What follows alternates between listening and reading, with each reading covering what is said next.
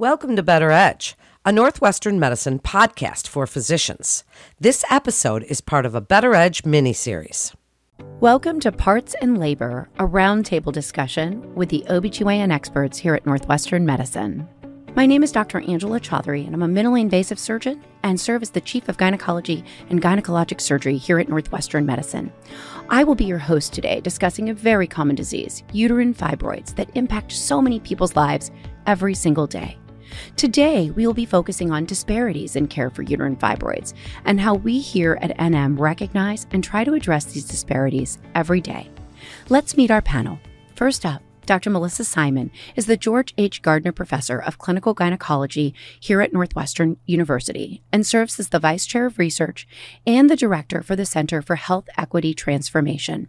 Next, Dr. Susan Tsai, a board certified and fellowship trained gynecologic surgeon, associate professor, and the associate program director of the fellowship in MIGS.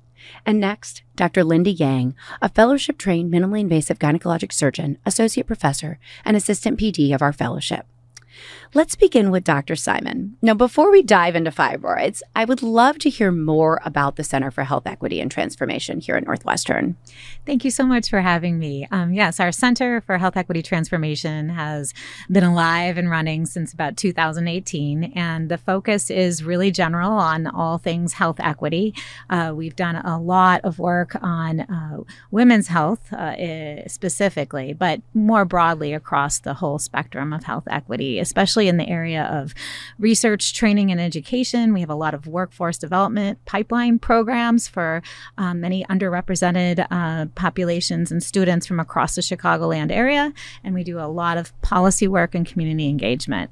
A lot of the research um, has been focused on a wide variety of topics, including uh, cancer care delivery, equity, um, patient navigation of all types, and also uh, maternal mortality and perinatal care improvement. Dr. Simon, I've been so impressed reading about the center and sort of everything that you've done. I know so much of your research has been around public health and how to get patients access to care. And, you know, as you know, we, we're talking quite a bit today about uterine fibroids. So I'd love to hear your thoughts about, you know, what the issue is right now in the Chicagoland area in Illinois. What is happening for our patients and how are they receiving care?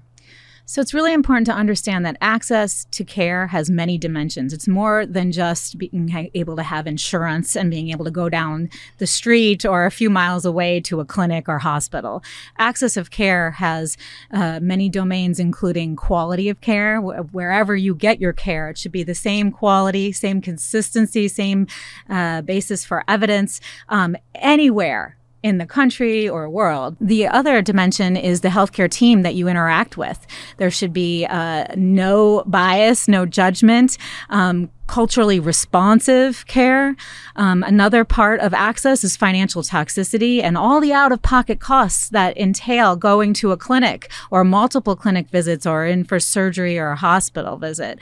There's a lot of out of pocket costs that include transportation, includes uh, taking care of your children or other people that you give care to, taking days off of work or months. And then there's the aspect of care around the social um, determinants of health, so social and economic factors health literacy, things that impact health um, more negatively for people who live in lower resourced or disinvested areas. Then there's the experience of care, your historic experience, not just yours, but your families, your friends, your social networks, historic experience with care with respect to being um, mistreated, not valued, not heard. Um, and so this distrust has been there. And um, especially for Black or African American populations. It's been here for centuries in this country. And eh, we've earned the distrust. And so we have to work really, really hard to earn that trust back. You know, for so many of our listeners that are listening today and caring for these patients, you hope and you think they have excellent intentions. Their goal is is to treat every patient the same, to do that without bias. But we as clinicians also know the the difficulties with our clinical days, right? We are stuck working in very small time frames, and we are working uh, with patients for our primary care physicians so many different problems. What advice can you give to a primary care provider who's listening to that patient's complaint for the very first time to avoid some of the dismissing of that complaint that so many of our patients complain about? Yeah, I think uh, for anyone who sees patients, it's important to check your biases at the door. First, to understand what it is that triggers you. Um, is it because you're running late already in clinic, like many of us do, um, or you just had a bad day at home or a bad week in general? Then um, understanding that, you know, uh, that particular issue of heavy periods or other complaints that that patient is bringing to you does not have to be resolved in one day or in that 10 or 15 minute clinic visit. Oftentimes, uh, especially physicians, but clinicians in general want to solve the problem right away. And that is not reality. And quite frankly, most patients would tell you, I understand it's not going to be solved overnight. I understand this is a partnership and a relationship over time patient centeredness in, in healthcare decision making is really important. So, first, setting expectations up front and slowing the process down. A few visits versus trying to get it all done in one visit would make a difference in terms of the pace, speed, and tone of your voice, and just how much you actually um, exude the fact that you really do care and that you really do uh, want to listen. Well, I certainly hear you, Dr. Simon. As a surgeon, I often feel that way, that I'm trying to solve a problem. But it is so interesting, right? As I work with patients, and I'd love to get Dr. Yang and Dr. Tsai's input on this as well. You know, as I work with patients, sometimes it's even when I'm doing a telehealth visit, I can see in the tone of their voice, in the look on their face, in their body language, as I start talking about, for example, treatment options, you see people, you know, either nodding, yes, I want a hysterectomy, or looking at me with this wide eyed, like, that's the last thing I want to talk about today. Dr. Yang, have you had any experiences with patients like that where you thought, you know, a, a, certain treatment option was the best one for them, but really they they weren't on the same page? I have, and I I would echo some of those struggles as a clinician and surgeon in terms of wanting to make recommendations and offering a treatment plan by the end of the visit. But I think as Dr. Simon alluded to, in reality, I think it's a stepwise process. When I sense that patients um, may not be ready to make a decision, I think it's really important for me, again, to kind of ask them, you know, what their goals are. Um, you know, at the end of the process, what their goals are at their initial visit or subsequent visit, so I can really help them. I find myself um, reflecting upon my position and then putting myself in the patient's perspective to really understand why it is that we um, have not reached a decision or um, a, a firm treatment plan. I think one of the things that we really need to think about is oftentimes the patients that get to our office, they're the lucky ones, right? They're the ones that are now able to come to a center where we're going to really be able to offer them all the different opportunities.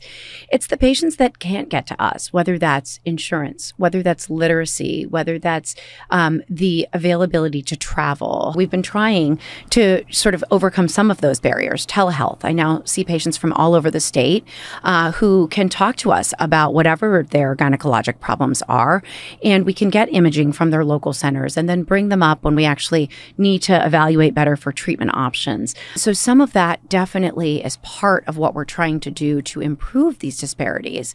Dr. Simon, do you have any ideas for us on, on what more we can do?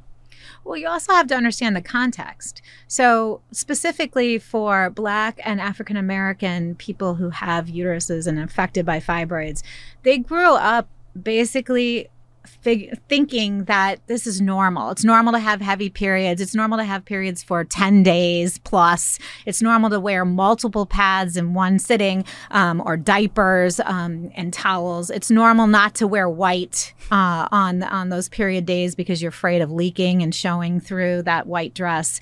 Um, it's, it's normal to have pain with sex. So when you're socialized up through where your sisters, your mother, grandmother, family, friends, um, all have those same symptoms or experiences, then how do you know that's abnormal?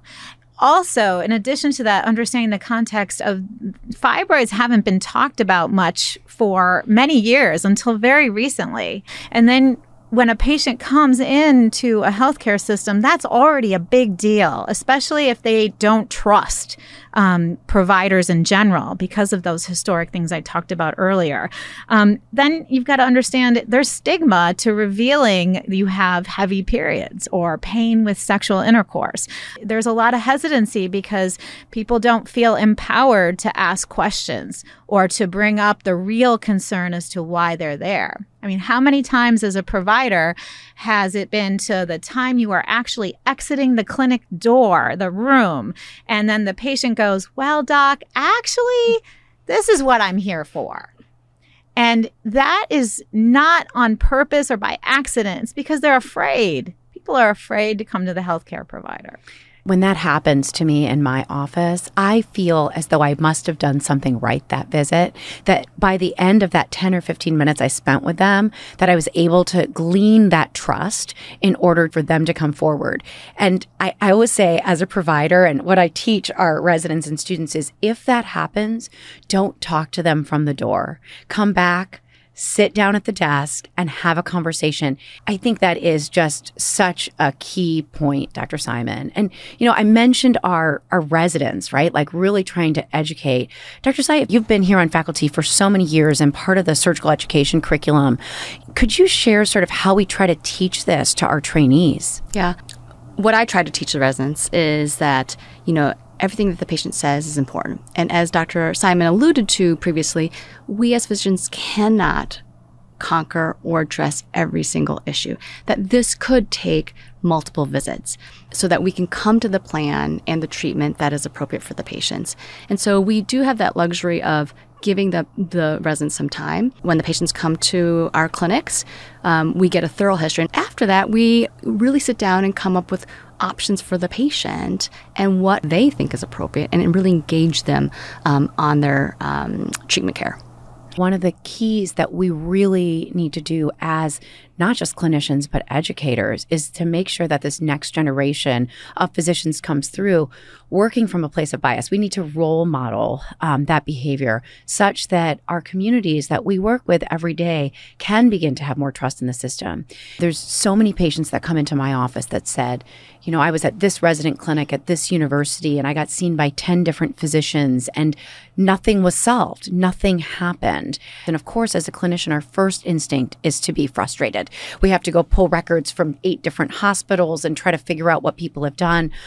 But really, imagine if it's frustrating for us to pull all those records, how frustrating it must be for the patient who really hasn't felt heard, hasn't felt listened to, and really hasn't gotten treatment for what they really needed. And so I think that's so true, Dr. Tsai. What we really need to be doing is educating this next generation to get them to the point that they understand how to manage these conditions and how to really care for our patients.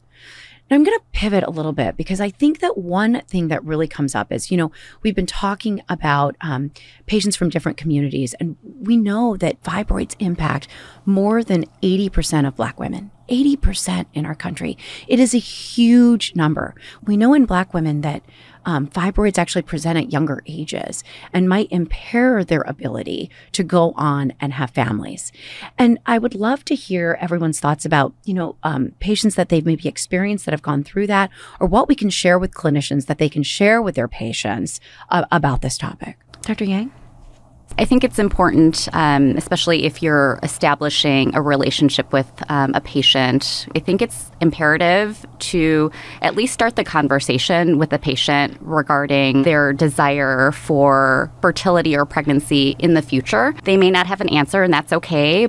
It is uh, critical that we acknowledge that, um, you know, their fertility desires um, even if they're uncertain at the moment, um, be prioritized um, and to um, ask whether or not they're currently attempting to conceive and potentially even bring up options in terms of maximizing fertility and potentially preserving fertility down the road, even if they aren't focusing on that as a priority in their life at the present time. I completely agree with Dr. Yang. I think because fibroids potentially present much earlier in African American populations, do we potentially have to intervene earlier because they have it at such a younger age, even though they're not yet ready to get pregnant, if they so desire that in the future? And how can we then preserve that uterus? So it's I think it's important that we get that information and ask them what their fertility plans again, even if they're not ready, but do they expect it or think about it in the future? Dr. Simon, I would love to hear your thoughts because I know so much of your work has been around um, maternal morbidity and mortality. And this idea of our patients who come in at young ages need treatments for their fibroids, maybe surgeries that can impact that in the future. When you work with these populations, um, and obviously we're trying to improve morbidity, you know, across the city, across the state, across the country. But for these patients, you know, they come into us with fear about how this might impact a future pregnancy. Can you speak to that as a researcher, as a public health person? Yeah, I think it's a complex question, right? So um, we know that uh, preterm birth uh, and high infant mortality rates uh, disproportionately impact uh, people who are Black or African American. We also know that our maternal mortality rates in the United States are egregiously different between white people and black people, and even Latinos. I think it's really important to understand that fibroids are one of those things that that factor into promulgating that infant mortality rate, which is a lot of that is from preterm birth, having a baby too early in pregnancy. Um, so this issue really does deserve time in the clinic. It deserves more than one visit, and it deserves slowing it down, like we talked about earlier. Yeah, I completely agree. Now, before we kind of close up, I do want to address sort of one, I like to say, big elephant in the room when it comes to disparities. Myself and Dr. Tsai uh, have the opportunity to work here at Northwestern as part of our Gender Pathways program, which is a, a, program that was initially designed for surgical transition for our transgender and gender nonconforming patients. Oftentimes, when we talk about fibroids, we talk about women with fibroids and how they're going to be impacted in the fertility, but we don't always address our patients who are transgender or who are gender nonconforming, who have some of these issues and maybe don't feel comfortable coming forward and talking about them them. Dr. Tsai, can you talk a little bit about fibroids in our transgender and gender nonconforming populations? Yeah. For my workup for transgender patients and whether or not they want to pursue surgery for gender affirming surgery, um, I often will get an ultrasound, and that's more to see is there any pathology that I need to worry about in terms of surgical planning, whether or not they have ovarian cysts or fibroids. We really don't know what the incidence of fibroids is in transgender patients. I think oftentimes we find them incidentally when we are doing that workup just to assess whether or not there is some sort of pathology that we could run into. Um, but there currently isn't any data for that right now.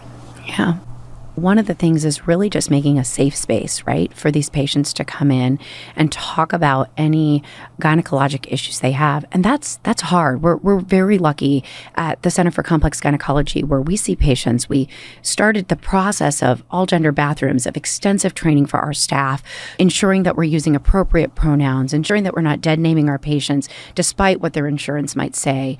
When we think about fibroids in particular, we have no idea, right, how common fibroids are in these populations. For patients who've been taking testosterone for a very young age, they may actually have less fibroids because we actually are suppressing the estrogen that creates fibroids. We know that a lot of our patients don't start testosterone until much later in life. And so, absolutely have patients coming in in their 40s, right, who have these sorts of complaints. And so, like Dr. Tsai said, really listening and trying to better understand what their issues are. So, you know, I'd really like to wrap us up today. Dr. Simon, if you could just share with us what you think the most important thing is for our listeners to leave with when we think about disparities both in healthcare for patients with a uterus, for patients with uterine fibroids. What can you share with us? Some final parting words. I think it's really important uh, to get back to the basics. How would you want to be treated in a clinical care setting when you have a gown on, you know, you're naked under that gown, you've experienced bad things or your family has experienced bad things in, in healthcare providers' offices and hospitals before, and you're scared. You're scared about the condition you have, um, and you just don't know where to start. And so, if you understand that, then you can come from the point of how best to take it slower, um, sit down and really try to listen and try to get that space uh, created between you and the patient who is coming with that complaint of fibroids or heavy bleeding, and really just, you know, go slowly, set expectations, understand that it's not going to be solved in two minutes or 10 minutes, and then it will take us a few more visits. But when you can really try to center the patient and say, What are your goals? That we're going to, this is not going to happen overnight, but we're going to work together to try to get your issues addressed to the best of our ability together. Dr. Simon, thank you so much. Every time we talk, I'm reminded so much of what I need to be working on every single day in my office, and I so appreciate it. And thank you to all of our panelists today.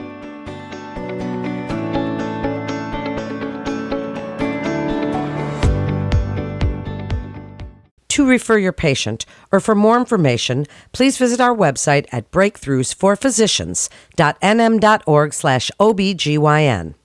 That concludes this episode of Better Edge, a Northwestern Medicine podcast for physicians.